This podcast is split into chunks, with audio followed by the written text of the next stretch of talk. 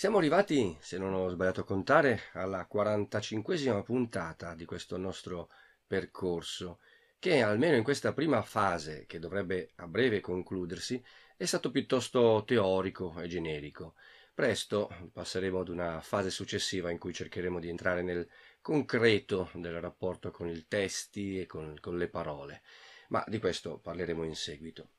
E se dovessimo comunque lanciare uno sguardo rispetto al percorso compiuto finora, potremmo dire che tutto sommato ci siamo ehm, assestati su una posizione abbastanza dura e pura nel nostro modo di intendere la letteratura, appunto perché eravamo attratti eh, da quella grande parola che è il genio letterario, insomma dalla grandezza, dalla magnificenza della letteratura, per la quale abbiamo deciso di, eh, di spenderci come umili adepti che si mettono eh, alla ricerca di, di un po' di bellezza laddove sia possibile raggiungerla. In questa nostra posizione così fiera,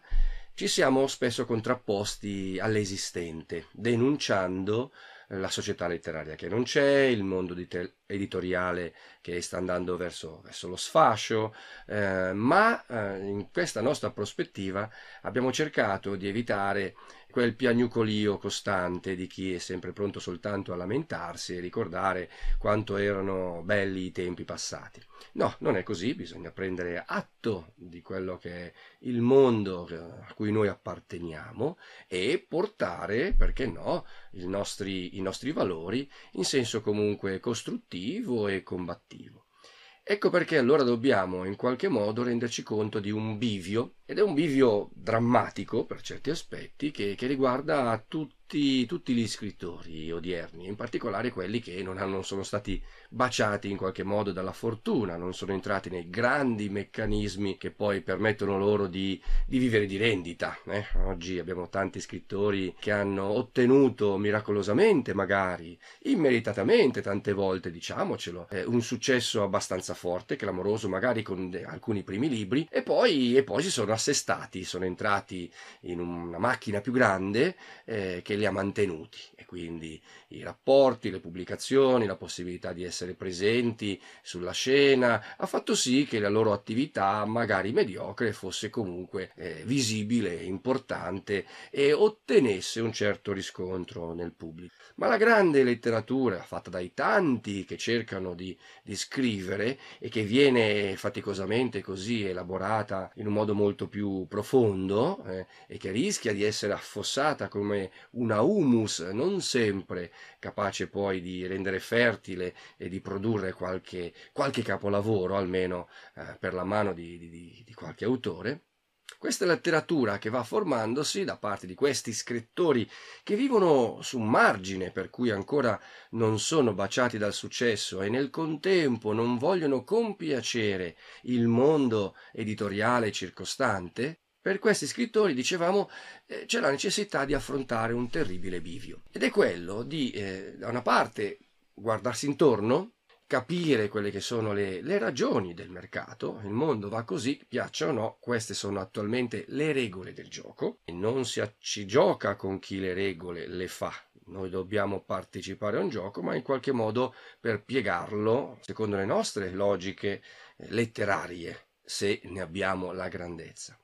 e se è quello che effettivamente vogliamo fare, perché se semplicemente vogliamo ottenere successo, allora è bene capire quali sono le logiche dei premi letterari, delle agenzie, dell'editoria e adeguarsi e quindi essere scrittori più che autori. Oppure, prese atto del mondo e delle regole che stanno imperversando intorno a noi, decidere di restare chiusi, trincerati nella propria eh, purezza.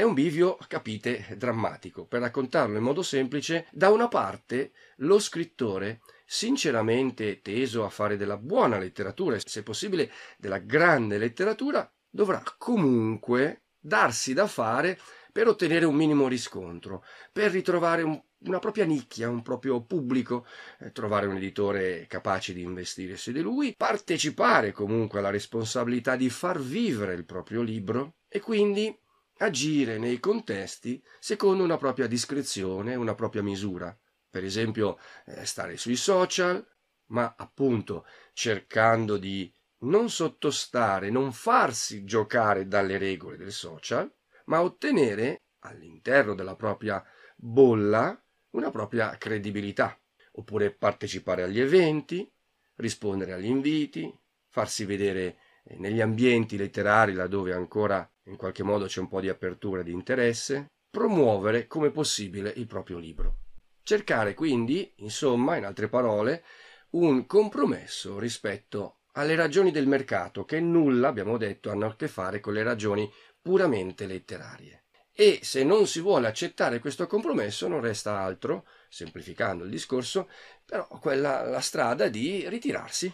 la strada di decidere di dedicarsi completamente alla scrittura, di restare perfettamente concentrati soltanto sulla propria opera, di limitarsi a pochissimi rapporti con l'esterno soltanto con le persone che si reputano fidate e con loro creare un piccolo circuito, una piccola comunità letteraria in cui uno ha consapevolezza di esistere, anche se rimane uno scrittore inedito. A quel punto cosa farà? Perché si scrivono libri se poi devono rimanere chiusi nel cassetto? Aspetterà, aspetterà il tempo propizio, l'occasione, l'editore illuminato che avrà voglia davvero di puntare sulle sue opere, cercherà insomma con pazienza il momento, il frangente esatto in cui salire sul proprio treno, trovare l'occasione giusta,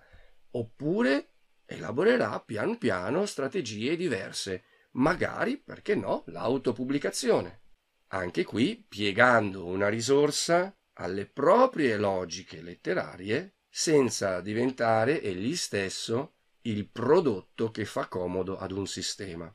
Ecco, questo è fondamentalmente il bivio a cui la stragrande maggioranza degli scrittori o dei pretendenti scrittori del mondo contemporaneo deve sottostare. Occorre scegliere quale strada percorrere anche se poi, come possiamo immaginare, molte volte imboccata una strada, spesso si, si vuole tornare sull'altra e capitano ecco, scrittori che, che si impegnano lentamente per eh, scrivere nella propria solitudine, nella propria autonomia, restare fedeli alla propria indole a, e a quello che si sente essere il proprio compito, alla propria eh, genuinità finché poi non pare essere arrivato davvero il momento di provare, di tentare una verifica della storia rispetto alla propria opera e quindi affacciarsi all'esterno alla ricerca di persone in grado di valorizzare il proprio lavoro. Se non si ottiene un successo abbastanza confortante, spesso si ripiegherà di nuovo